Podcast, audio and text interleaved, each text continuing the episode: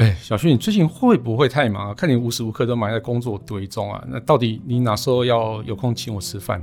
哎，什么什么什么啊？什么？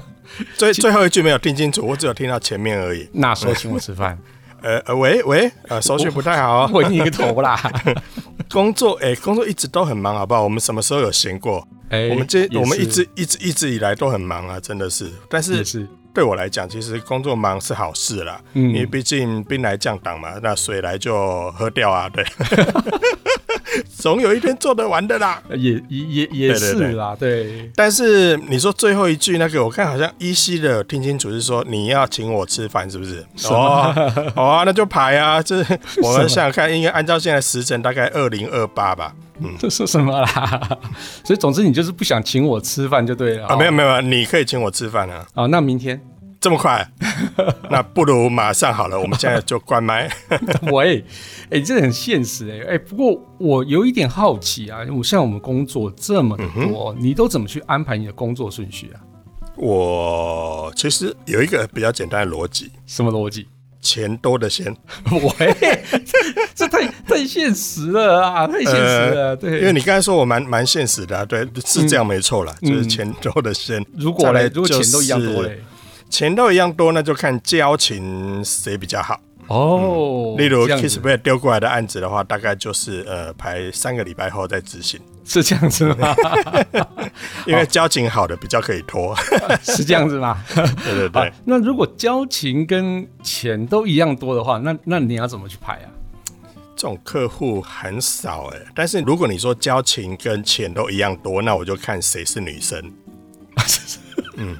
所以你到底要怎样？你要问什么东西啦？你今天该不会是来关心我的工作流程是怎么样子的吧？诶，有点失败的那种 感觉。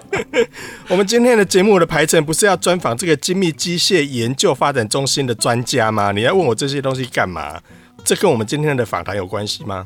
哎、欸，拜托，我跟你前面聊这么多东西，都是跟我们今天专访有关系，所以是吃饭的部分是吗？不是，不是吃饭的部分啦，就是排工作的部分，好不好？对，哦、因为、那个、原来是这样子。对，因为那个精机中心啊，哦，他们就是有开发一个叫可信任性的智慧排程系统啊，就是专门在安排你的工作顺序的啊。下了班，您迅速抵达约会餐厅。买电影票不再排队浪费生命，开车出游一手掌握停车资讯，因为科技生活更有效率，省下时间用来轻松惬意。科技酷宅陪你漫游网络世界，聊聊新鲜话题。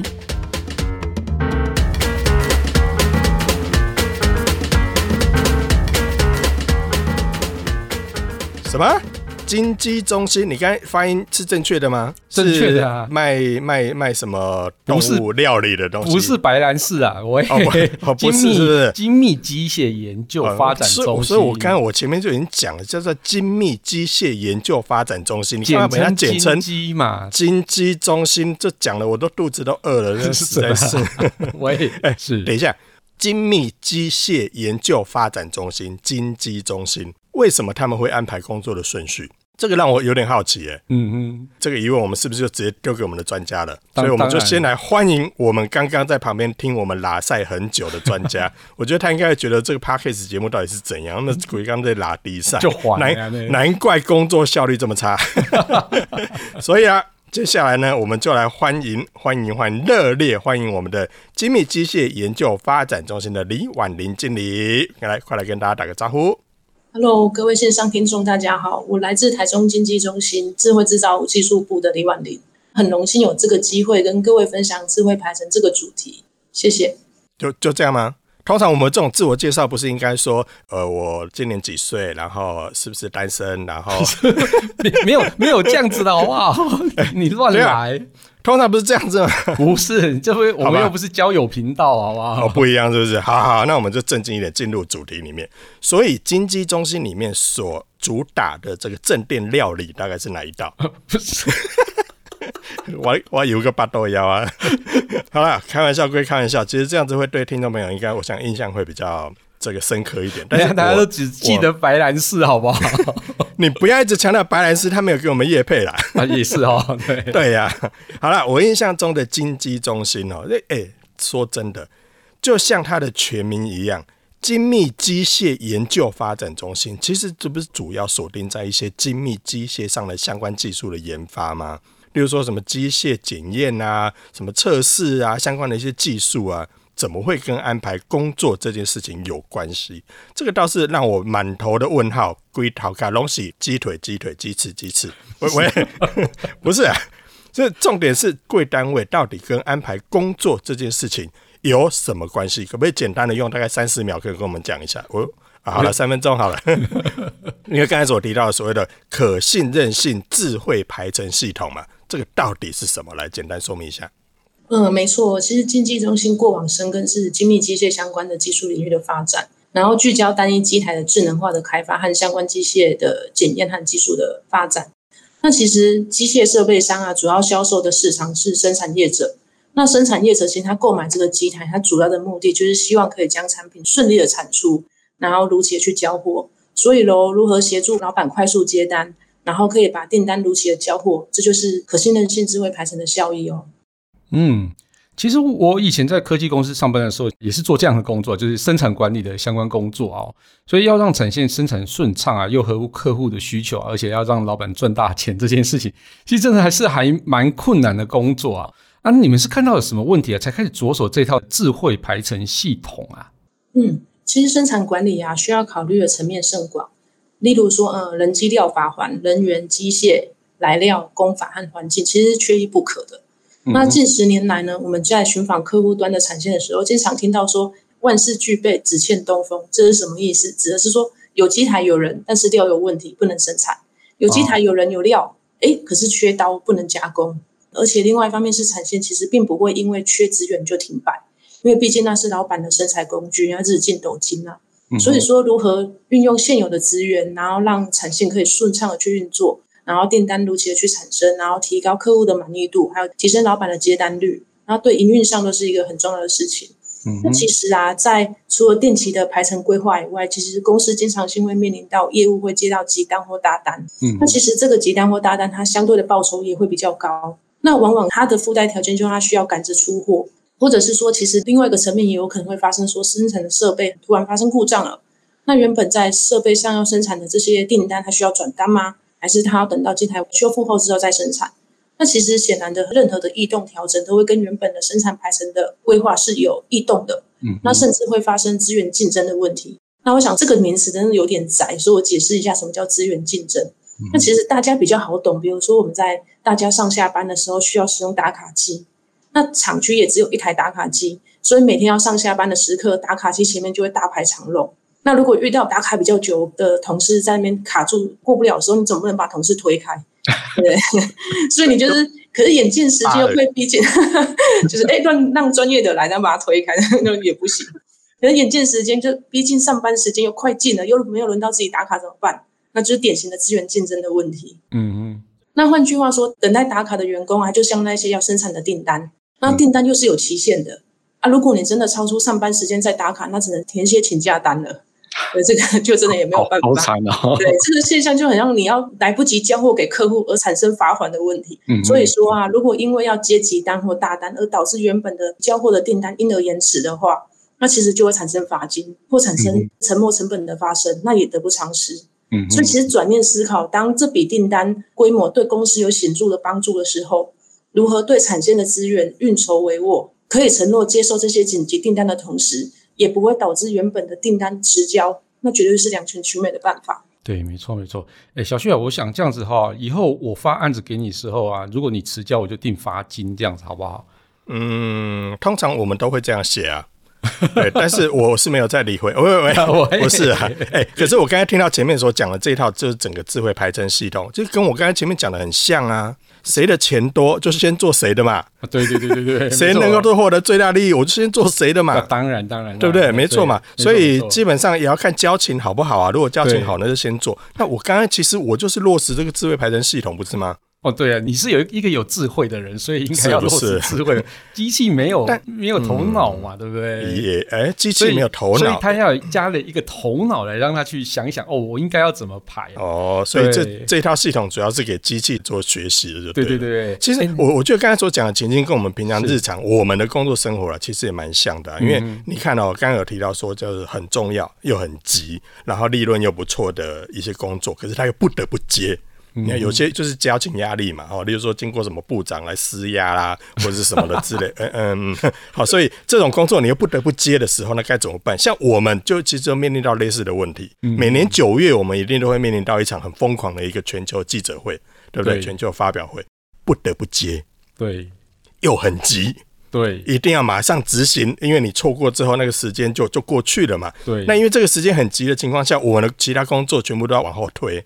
但是呢，如果遇到平常像工作状况不是很理想的时候，有时候是缺乏灵感啊，不想做，先把它放到旁边去。可是这件事情明明就很赶，但是就是没灵感，所以我们这时候就把它放到往后面去的时候，这个时候又会影响到其他的工作。那这样的状况其实应该在很多的工厂里面，面对这些机器在做类似这些事情的时候，应该也很像吧？像刚才提到的，它很急，可是你没有放绿色乖乖啊，机器就不乖嘛。它不乖的时候，它不会动。那这个时候工作就必须要往后递延，其实有点类似这样的情况。可是这一套系统它可以解决类似这样的问题吗？嗯，对啊，呃，我借用一些时间来简单说明一下什么是排程好了。那其实基本上排程需要决定两件事情，第一就是根据他的需求把订单配置在适合的机台。那第二就是当机台上被配置许多订单的时候，甚至它超过两张的时候，它势必就要决定它的生产顺序。所以，当这两件事情都决定完成的时候，其实生产排程规划就完成了。那这个听起来其实很简单，可是因为产线的问题啊，它其实包罗万象，它又可以分为外部的问题或者是内部的问题。那外部问题就诸如前面所提到的来料延迟啊、紧急插单啊、设备异常无法生产啊，这些都是比较无法预期或较难预期的状况。那其实会直接对生产效能造成影响。那内部的问题，比如说是员工对技术的熟稔度。呃，可能熟稔度不一样，它就会产生它的 uncertainty 的一些状况发生，那导致实际的生产的工时往往跟客户从 ERP 告诉我们的标准工时都不一样。那其实近十年来啊，我们拜访就是厂商之间游走在各家产线，经常性听闻啊，就是生产排程哈，农产客严严呀，得准。对，这其实就是嗯，那我今天来推广什么呢？所以其实实际的产出啊，跟预计规划多数不同，那为什么会这样？那如果发生这些事情的时候，我们可以怎么办？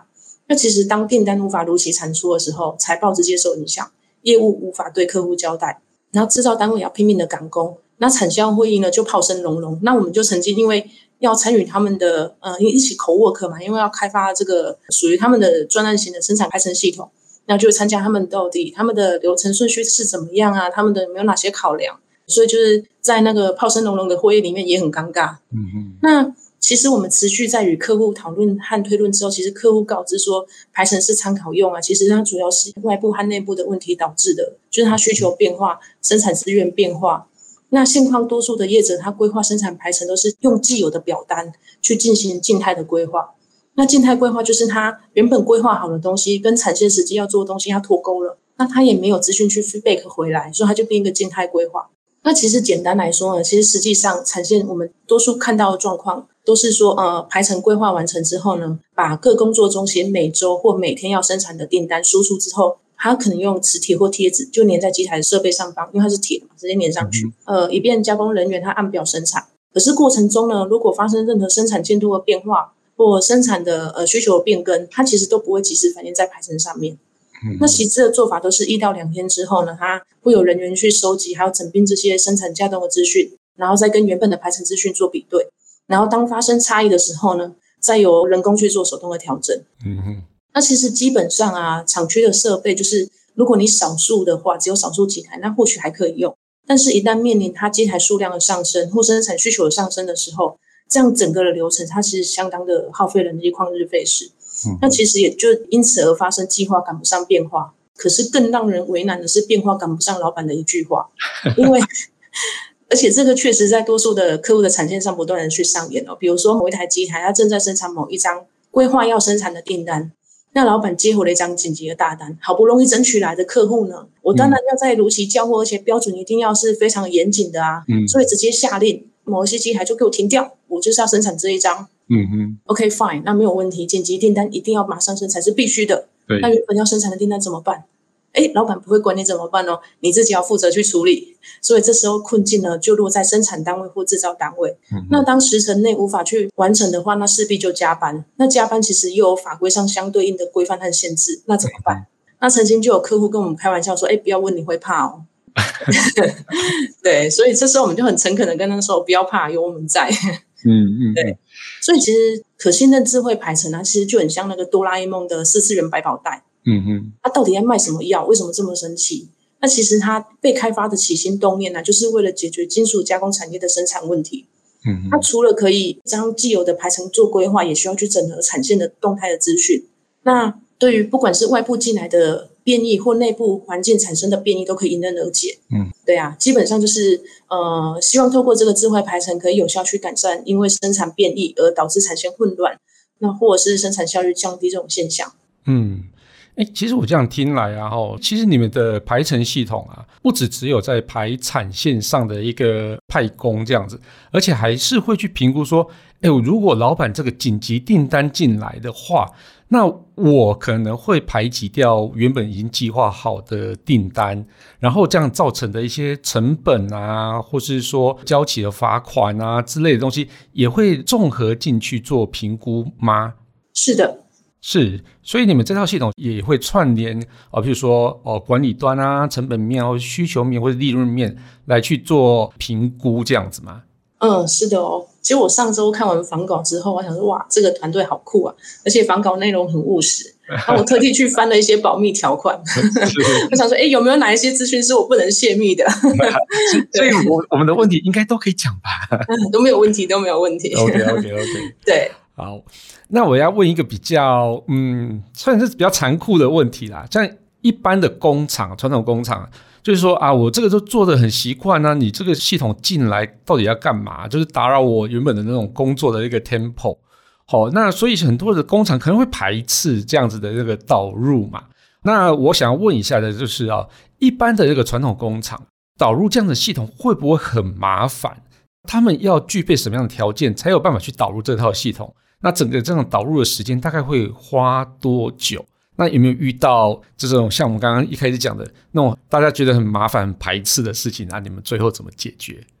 嗯，其实万事起头难吧，但如何让问题简单化、嗯、逻辑系统化、使用便利化，就是我们的任务和使命。那基本上啊，以产线来讲，各个加工厂都会有各自的加工图面，那每个图面它都会相对应到一个产品。那这些图面啊，其实它可以拆解成一个或多个制程。由此可知，就是要完成一个产品，它需要相对应的生产制程的资讯。那导入这个系统会不会麻烦等等之类的，其实客户最害怕面对到就是所谓的数位化。嗯，就是我都目前都资本管理，我都没有数位化，那我可以怎么用？我举一个例子来做说明好了。呃，先前我们有辅导过一家厂商，它是机械设备的制造商，然后它的我们的智慧排程是导入在这家厂商他自己的加工厂。对，他自己做一些零配件或关键零组件，然后在自己的设备上使用。那导入前呢，是使用一些 Excel 的表单的管理，它的工序，然后嗯，也可以简称叫图层，然后它的管理维护它的生产排程。那客户原本以为这些都还不算数位化，那其实实际上我们后续就是提供一个小工具，然后客户他只派一位工读生，把这些表单就是动动手指，然后就可以把表单的资讯自动化抛转至资料库了。那其实客户原本担心的问题，其实就迎刃而解，也不需要花费大量的人力，额外手动去建立这些资料在系统资料库，其实并不会有这些问题。嗯、那既然我们已经完成工程资讯和生产资讯的数位化，那继续就是团队要去跟客户的团队去讨论说，哎，它的生产规范啊、生产逻辑啊、那些目标设置啊，那基本上就是完成之后，客户就可以上线使用了。嗯、那平均来说的话，从洽谈需求至系统交付，全程时间约。呃，三个月到八个月不等，那主要是依照案场的规模需求，然后会有客制化的一些服务不同的差异。嗯嗯。那在推广这套系统有没有原本既有的模式？其实这也是做软体系统导入最艰辛的地方。嗯嗯。对，因为其实客户原本就已经很习惯的模式了，当有一个新的系统要去用的时候，嗯、其实我会抗拒，而且我会担心说，你是不是要来监控我，或要来管理我，是不是要扣我薪水，是不是要对我做什么？就是那种负面思考都出来。其实这个一旦出来，就会很可怕，然后甚至会导致说我们在推系统也会有困难点。嗯哼。我我插个问题哦，就是说这样子，你们有没有实际导入后，有没有可以，就是哪个工厂是不是有得到很大的一个利润，或者说有没有什么实际案例，是可以带来多少帮助的？可以哦，刚好说到这个，我刚好在翻资料的时候有看到。这么说好了，我举一个例子，就是其实我们在推广系统最在意就是投报率，不然为什么我要劳师动众呃跨部门一起来完成这个专案？那其实投报率啊，我们可以基本上从两个层面来做考虑，就是增加它的利润率和提高它的周转率，当作为目标。那这两个到底跟我们排程有什么关系？那事实上，我们有一个案例，它是呃某某精密公司，然后它其实它的场域啊是横跨数个场域的，然后散落在台湾西部各处。那我现在针对导入前后的差异，就是呃还没有导入前的那一年和导入后的当年度做比较。然后它生产环境就是相同机台数量条件下完成的工件数啊，比导入前增成长近九十万件。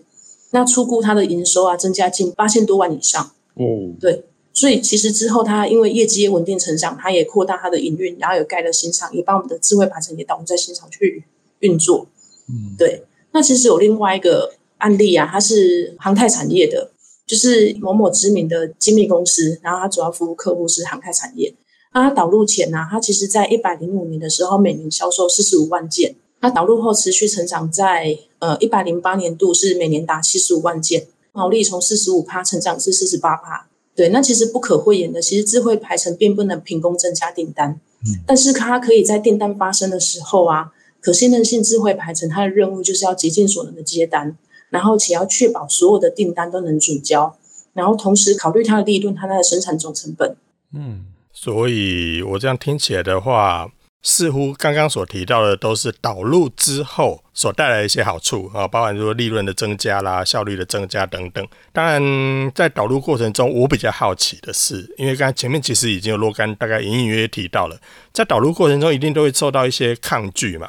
因为有些人可能觉得，嗯，是不是要来取代我的工作啦？是不是会让我变得更麻烦呐？我是不是要多学些东西，变成我反而要加班呐？等等等，就很多负面的会会会慢慢的涌现出来，甚至是被某些团队所，嗯嗯嗯嗯。所以我比较想知道这个部分是你们在导入过程中所遇到的那个困难。最常见，或者是你们曾经遇过、印象最深刻的是什么？例如说，你们你们在导入的时候，就一定有人会刁难你们，或者是嗯，在导入过程中一定就有人会不配合嘛？那这些部分，你们在加入这些不同的工作的团体，甚至是跟不同的部门跨部门协同，或者是必须要串接某些东西的时候，所遭遇到的困难，有没有印象最深刻的？嗯，其实因为我们排程主要使用的是制造单位或生管单位，那曾经就是发生生管单位就是极度不配合运动，而且是呃经理带头。有说出来哪一家？你说出来没关系，我们挺你。啊，别这样，别这样，别让我做工作。对，那其实就是嗯，就只能花更多心思去满足他的需求，那去了解他为什么这么抗拒，然后协助他简化他的工作内容，让他知道我不是来乱的这样。那其实基本上。就是我们会跟客户花费许多时间去做沟通，还有了解他需求之后，核心问题之后，其实呃梳理这些问题之后再去做开发。那其实一个系统的成败啊，除了它系统是否容易操作与否啊，跟有关有没有人愿意使用。因为其实如果没有人用的话，那我这套系统就算卖出去，我也收不到钱。对，因为老板会觉得没有人用不好用，没有成效。所以公司制度的管理啊，可以如何来规范员工来使用新系统？否则，其实最可怕的事情就是双方的团队人员都投入心力去完成，可是最终的使用单位他觉得不擅长使用或不会使用，那最后看不到成效，那其实就很可怕。嗯，那其实也真心感谢这一路以来就是合作的客户的伙伴们啊，愿意接受经济中心的辅导，然后一起解决他们的问题，对，然后让我们的技术也能够生根，那最终能够改善这生产排程，就是原本的仅供参考这个问题。也确实对他们的生产效能产生帮助，我觉得这是最实惠的。嗯、因为当你协助他改善他的工作困境或瓶颈的时候，他对你就不会排斥了。嗯，没错没错。哎，其实我觉得除了跟那个厂端那边沟通的问题以外啊，你们自身要开发这个一套系统啊，其实也不是那么的容易啊。哦，就是说，一般来讲，我们家要写那个排程系统，大概有有一些演算法啊，或者说有一些要面临到实际的那种排程状况，或是每个工厂状况不同来去做开发嘛。那你们在开发这套系统的时候，有没有遇到难以克服的一个问题啊？或是说你要解决很久才最后才解决的问题？那最后是怎么去解掉这个问题的？嗯，其实我们初期在开发这套系统完成之后啊，我们在导入客户端，其实最常面临到就是客制化专案开发。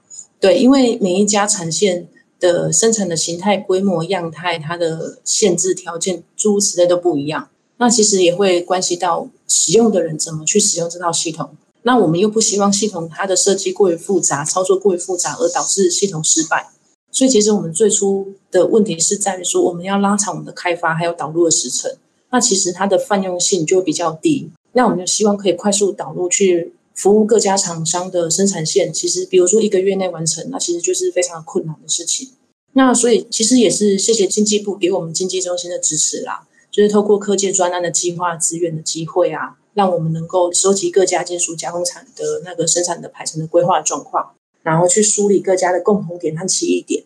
那针对共同点的部分呢，我们就透过模组化的开发去做建制。对，那模组化开发的好处就是，基本上就很像我们在做积木吧。你有这块需求，就拿来用。对，然后我们就会把中间这一些呃有点宅的话题，就是中把中间这些界面沟通好、串接好。那后续不管跟它既有系统做整合，或是未来它的新系统做整合，都可以去应用。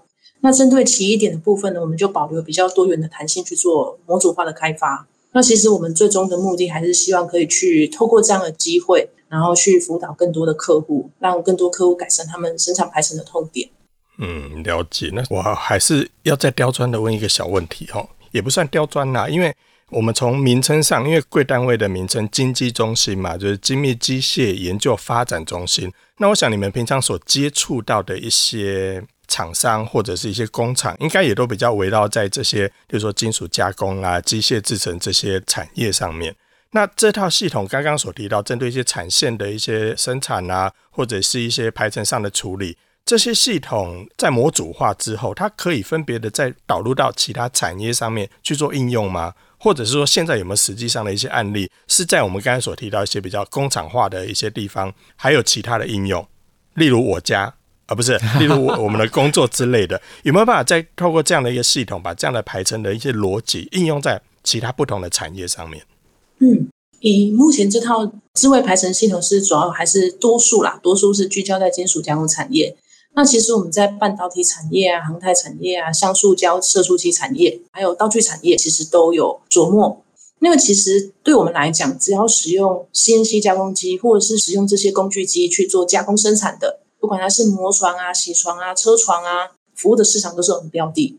因为我们智慧排程，它主要目的就是协助老板接单，然后快速把单的需求产出交货，然后不断提高它的利润率和周转率。对，所以其实我们并不会说聚焦一定是呃金属加工产业。那上述的那一些产业都有实际的案例。嗯嗯嗯，所以这样看来，我们有希望喽。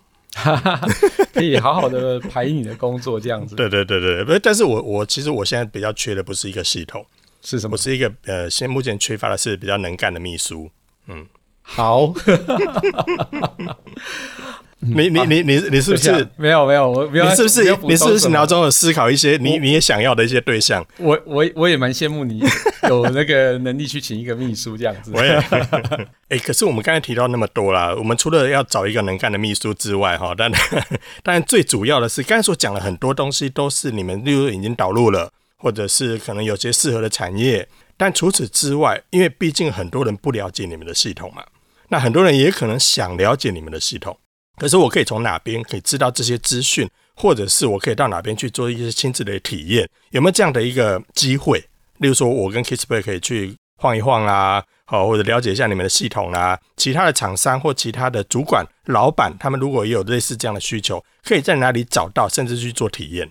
嗯，一般来讲，我们的有些工厂它会开放是可以参访，那基本上这种机会比较少。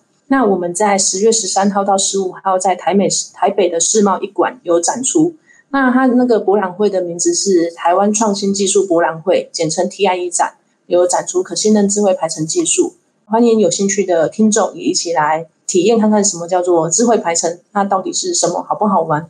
那能够协助我们解决哪些问题？我随便讲讲，还真的有。哎，等下等下，时间上可不可以再重复一次？因为我刚才听的不是很清楚。时间上还有地点的部分，可不可以再让我了解一下？我笔记一下。嗯，十月十三日至十月十五日，在台北世贸一馆的台湾创新技术博览会。OK，了解。好，Kiss Play 抄好了啊。嗯，不好意思，它它有线上的展览哦。哦，还有线还有线上的。哇哦，线上是十月十一号到二十号。那所以线上是透过哪一个网站吗？还是？呃，在 TIE 就是台湾创新技术博览会网站上面就有了。哦，对对对，上面就有相关资讯。了解，所以有需求或者是想要了解、想亲自体验，或者是想要透过网站上去了解一些资讯的，我们都可以再透过上面我们所讲的这个时间点来呃进一步的去进行了解，甚至实际到现场去看一看。时间是婉玲，十月十三号至十五号。哎、欸，他有在线上哎、欸，时间是。十月十三号至十月十五号实体展，线上展示十月十一号至十月二十号，欢迎大家来找我，嗯、我们是一个团队啦。我我们这样听起来真的是完美的这个接球，然后再杀球之后，没想到婉玲他也给他接起来了，厉害，真厉害。对对对对，哎、欸，其实啊，对于少量多样的需求越来越高啊，客户其实很想要赶快推出产品的压力一下，那产品的交期也越来越短。那在越来越严苛的生产要求底下，工厂怎么样提高机器的一个利用率啊？要如期交付订单，而且满足老板的需求啊，而且要获得最高的利润是非常重要的一个目标啊。那借着经济中心开发的可信任性智慧排程系统啊，那这些问题啊，你不用凭着经验也可以去做很好的一个排程，而且还是用着有着理性判断的人工智慧来帮助你判断。那我们今天就感谢精密机械研究发展中心的李婉玲经理的分享。那原来有这么好用的系统，可以帮助工厂有更好的、更有效率的一个运行哦。感谢大家收听这期节目，我是科技阿酷 Kiss Play，我是科技仔仔林小旭，我是精密机械研究发展中心李婉玲经理。哎、欸，他真的有在线上。对，如果你有任何其他想听或觉得有点酷，或者在很重的科技话题，或是发现最近网络上哪些事情实在太瞎了，不聊不行，都欢迎到我们脸书社团科技酷宅留言给我们哦。还有，快分享我们节目给你酷到不行，或者在位最重的朋友一起加入科技酷宅的异想世界。拜拜，谢谢婉玲，拜拜。